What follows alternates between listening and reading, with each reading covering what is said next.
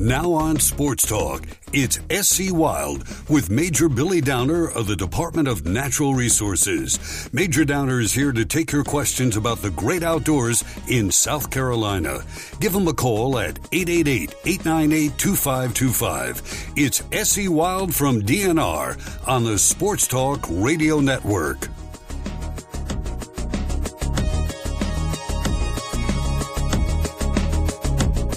All right, time to go outdoors if you dare here on Sports Talk. SC Wild with Major Billy Downer from the Department of Natural Resources, and he'll be with us in just a second as we talk about, well, from my standpoint, one of my topics will be what the heck to do to prepare for this cold snap that we're starting to get into. I mean, it's been it's been chilly. It's been cold. It's going to get like brutally cold over the next uh, couple of days this weekend. Then it's going to warm back up. But the major will have some good ideas about what to do. Uh, throw another quick recruiting note here just to follow back up on that David Sanders information I mentioned that was written by Evan Crowell of a Tennessee website. I didn't give the other schools, but he listed for the player Tennessee, Alabama, and Georgia – as the top schools with Sanders. So that's why I said it looks like Clemson and South Carolina currently on the outside of the three. We welcome in Major Billy Downer from the Department of Natural Resources to SC Wild on Sports Talk. Good evening, sir. How are you? A good cold evening it is, isn't it? Well, it is, and that was going to be my my kickoff topic with you because I think we are a an open topic uh, show tonight. And if anybody wants to join us with a comment or a question, the major is always willing to take your comments, your questions, your observations, your praise, maybe even a little criticism if you can come up with some criticism. Uh, triple eight eight nine eight triple eight eight nine eight two five two five is how you reach the major.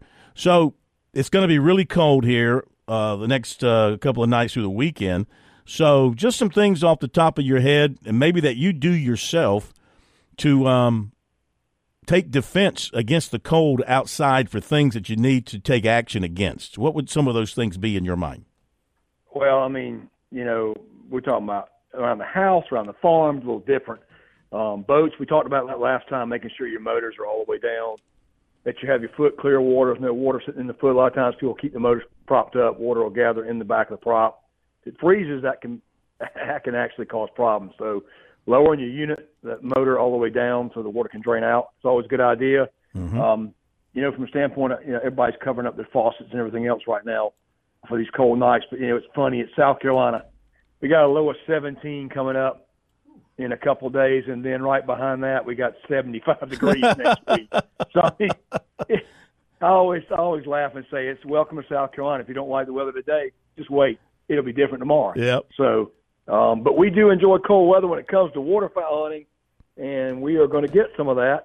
Um, it's going to be pushing up north. I know up north of us, looking in the teens. I was in New Jersey last week enjoying some a little vacation with some other officers, and we were sharing time with a game warden friend of ours up there, and just had a really good time. Uh, just joking, hanging out, hunting a few ducks, and uh, they are going to be in the 10, 11 zone uh, this this week here and this weekend. So when that happens above us, typically that can push ducks down.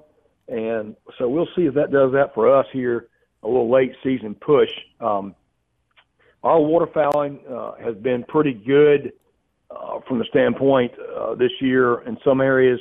Uh, you know, I've been talking about the coast, and again, just want to go over some of the numbers of where we've been this last report uh, on our coastal areas are category one areas, again, the draw hunt areas. You know, our number one area was at 5.4. There you go, that 0.4 duck again hmm. per man. That was uh, Murphy Island continues to be in the lead. Um, total of 86 birds harvested by 16 hunters, and they shot 325 times. One of the things that we'll talk about tonight a little bit more, I'm going to get a little bit more detailed into when we're looking at each one of these areas is how many times folks shoot and just which is indicative of – how good the hunting may be because sometimes people aren't very good shots. I mean, um, and so potentially they should have all limited out. You know, the limit's six, so pretty much everybody should have limited out there. The top duck in the bag uh, for Murphy Island was green wing teal, uh, and then after that, a really good number, northern pintail was number two, which is really cool to see. and then the shoveler and the gadwall tied at third uh, at Murphy Island. Again, it just seems like all across the East Coast this year, an increase in pintails in uh, New Jersey. I, we actually uh, saw pintails there as well.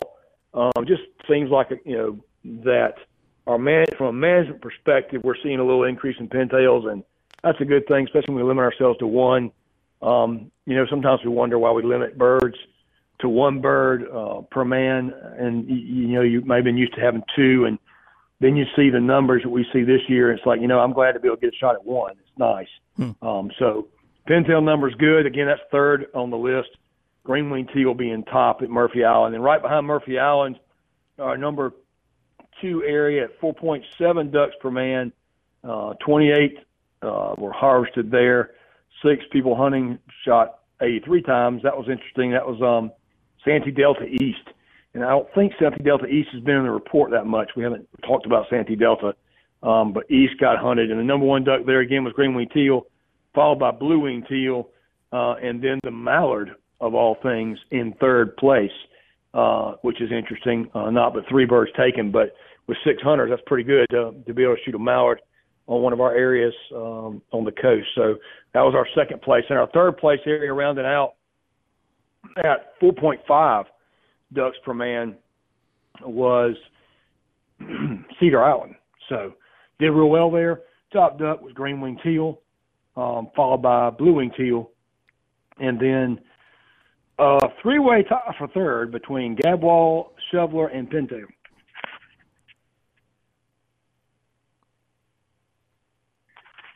So, yeah, and I'm choking up. So, hey, oh, it got me all excited. I got I'll, choked up on it. I'll, all right, you clear your throat. I'll jump in visiting with Major Downer uh, as we go over uh, the waterfowl. So now, what's how much longer do we have in this particular season? So we got a year uh, into January, excuse me, uh, to go for our season this year. So, looking at that, um, you know, about two more weeks in the season to go uh, pretty much for us as we look at the season moving forward. Uh, and again, that's why right now, looking at um, the uh, season as we're looking at for today, just just you know where we're at with cold weather, there's still you know a week or so of good of good hunting days left.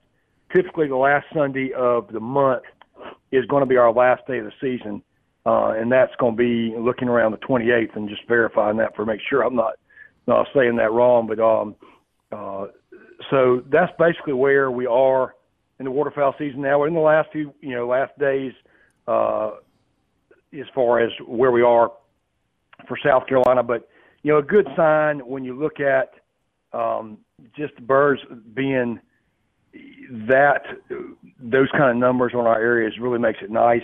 Um, but again, it, again, it's just it's nice to see the birds like that, particularly when you see pintails like that. Mm-hmm. Um, green wing teal we see on the coast a lot, um, and those are uh, just you know where we are. It's January 31st, being the last day of our duck season, uh, the last day of January where we are. Uh, so uh, we got what? It's the what 17th. So we got 14 more days, two more weeks. Yeah. In the season, so if we get a cold push, it could really make the last 14 days of the season really nice. Um, again, we get cold like this, folks. You know, what do you think about when you go duck hunting? You know, again, a lot of our hunting in South Carolina now is turned to private ponds in a lot of ways, but there's still some good public hunting out there, as I've talked about on the coast um, and our inland lakes.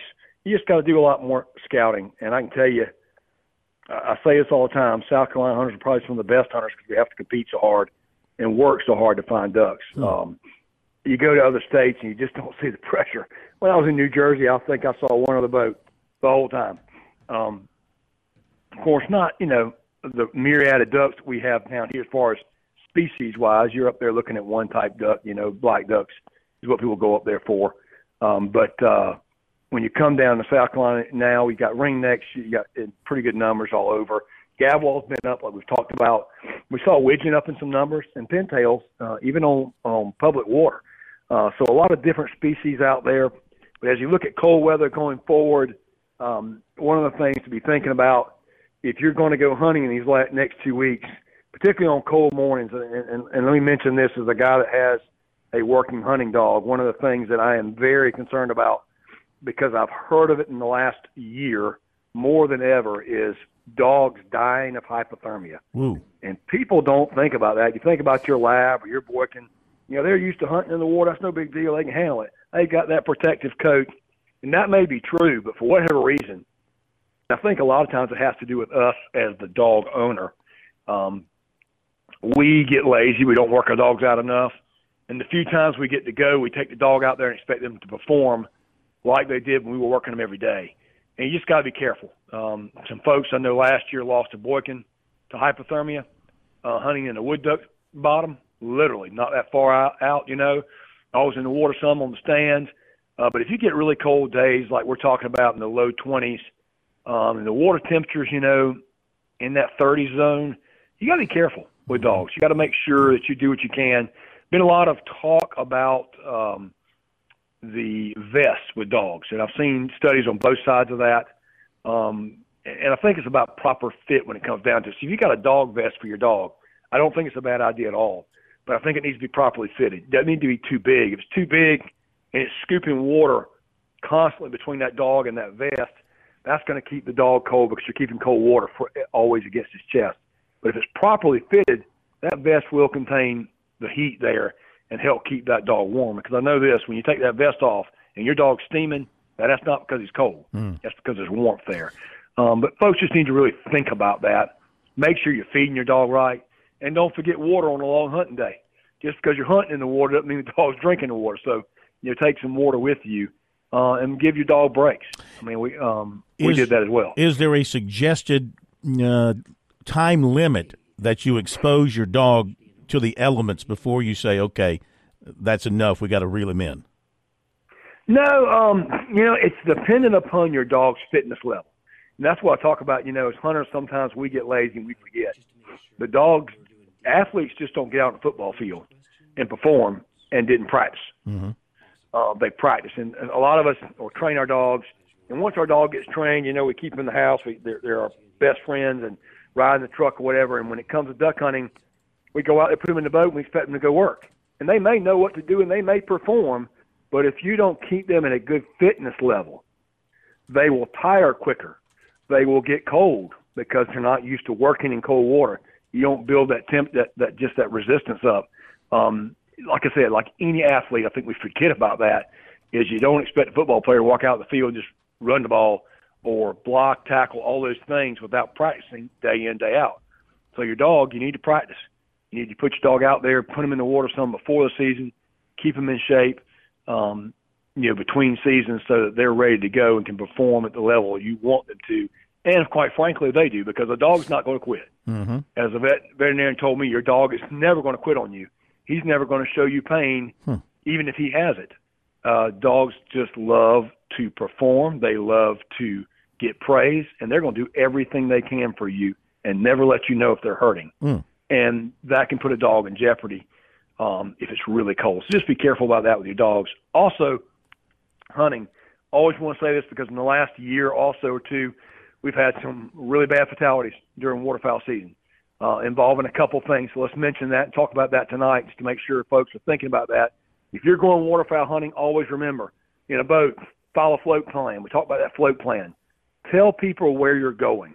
Be specific. Let them know what landing you're going to be putting in at, what area you're going to be hunting, and what time you plan to return. Again, so that if you don't come back on time, they know to start worrying.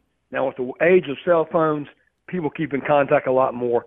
But if you get dumped out of a boat and your cell phone hits the water, you're not going to be able to contact anybody, so the cell phone is worthless. And if somebody's calling you and it's going to voicemail, they need to know where you are so that if they call DNR, we have a starting place to come from to know as quick as we can, can how to get to you because in cold conditions like this, every minute matters. So if you've already told your family, hey, I'm be putting in at Sparkleberry Landing, we know to start there. Or hey, I'm putting in at uh, Stumple or I'm putting in at Jacks Creek. I'm, I'm talking about Lake Marion or over on the other side, you know, maybe um, uh, wherever you may call, whatever landing that may be across the state. Tell them what landing you're going to put in at uh, so that we have a starting point if you don't come back. We don't always want to think about the worst, but you need to plan mm-hmm. for the worst. You know, in that way, if it happens, you're good. Don't plan for the best because if it goes bad, you didn't plan for it. So plan for the worst. Be prepared. You know, we always talk about life jackets. Wear your life jacket when you're duck hunting. Uh, New Jersey's got it now. You have to wear a life jacket when you're duck hunting, uh, going to and from the blind, which is probably a really smart idea. We wore float coats uh, for the most part, and float coats are those things that kind of gone by the wayside, but they still make them, and it's a great idea for a waterfowl hunter, particularly if you're in your boat and you're wearing waders, which not necessarily, as we talked about before, a wader will not necessarily sink you. Just because you got waders on doesn't mean it's going to sink you. If the weight for the water, the water equalizes inside the waders. Um, if you don't have neoprene, if you got the newer style, it's more loose fitting. Once it equalizes, it's not going to sink you. Uh, in fact, you can ball your knees up to your chest and contain air inside those boots, and it'll actually help you float. But it does hinder your movement. So, especially when you got a lot of jackets on and stuff like that, and you hit the water all of a sudden, um, and you come up and you're trying to swim, those boots and all that get in the way. Having a life jacket or a flotation device will be a great aid to you. Uh, cold water shock, all those things we talk about. You dress in layers. Make sure you wear layers, not just one big coat. Wear some layers. You can always take layers off if it's not as cold as you thought in the morning as it gets warmer. But put those layers on, that'll help you. You know, avoid exposing your body to the air, your face, your hands. Wear gloves, face masks, those kinds of things. Always wear a warm hat, something to keep that heat from dissipating from the top of your head. Those are things that will help prevent hypothermia. And if you get wet, get dry as soon as possible. I mean, I, I know that sounds stupid, but for somebody, if you fall in, Mm. don't sit out there and keep hunting. Get back to the hill. Get somewhere where you can dry off and get warm because hypothermia can set in in as little as 30 minutes once you've been dipped in the water like that and you're exposed to that water in the air. Again, on a 17 degree morning like we got coming up, or 23 degree morning, or what have you, hypothermia can set in quickly. So think about that when you're out there uh, duck hunting. Prepare for that when you're in your boat. Make sure you got life jackets for everybody. Wear them when you're going to and from the blind. It's not the law uh, here in South Carolina, but it's a great idea to wear that life jacket because you never know if you hit a stump and get thrown out in the night, in the morning. All of a sudden, you know you're prepared a little bit better for that situation if you got a life jacket on or a flotation coat. Uh, they'll help you float. Um, you know, again, one more thing. You know, everybody loves a gun. We pay a lot of money for those shotguns now. Get a floating gun case. They're too cheap. You can get them for as little as twenty five, thirty bucks. Get you a thirty dollar gun case for that fifteen hundred dollar gun Hmm. because most of our guns today cost twelve, thirteen, fourteen hundred dollars. Um, and even if it's not, I don't want my three hundred dollar gun to go to the bottom of the water. So get that twenty five dollar, thirty dollar gun uh, flotation uh, gun uh, bag there, and make sure you put that on your gun. Put your gun in that case so that if something dumps, or even moving around in the boat at the blind, your gun hits the water, it's going to float in that blind uh, in the bag. So just a couple of things to think about. And again, if the worst let, happens, let me let me jump in real quick here, uh, Major, because we have a caller for you who has a question. So I hate to uh, break in on your on your No, flow there, but uh, want to get this caller on. Danny in Georgetown is with us here on SC Wild DNR with Major Billy Downer. Danny, go right ahead. Thank you for waiting. Hey, Billy, how you doing, buddy? good talking to you. Thanks for being on the show tonight. What can we help you with?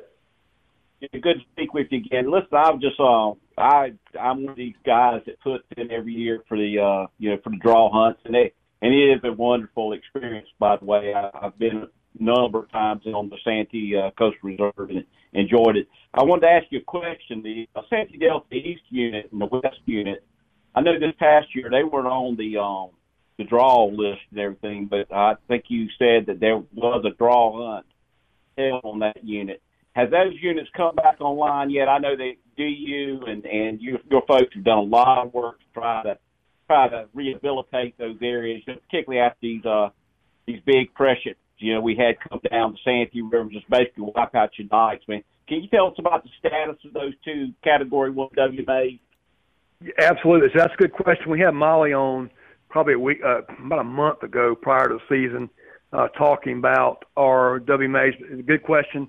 Yes, the Delta units were off the off the list for a while. They're back on, as we've talked about in prior shows, with uh, floods, hurricanes, king tides. It didn't sound like it was a hurricane. Sometimes these king tides once we have those dikes breach, and you're trying to redo those dikes with the mud that's there, the dirt that's there, and then you have a king tide that we have, you know, as many times a year as we have those now, seems like all the time.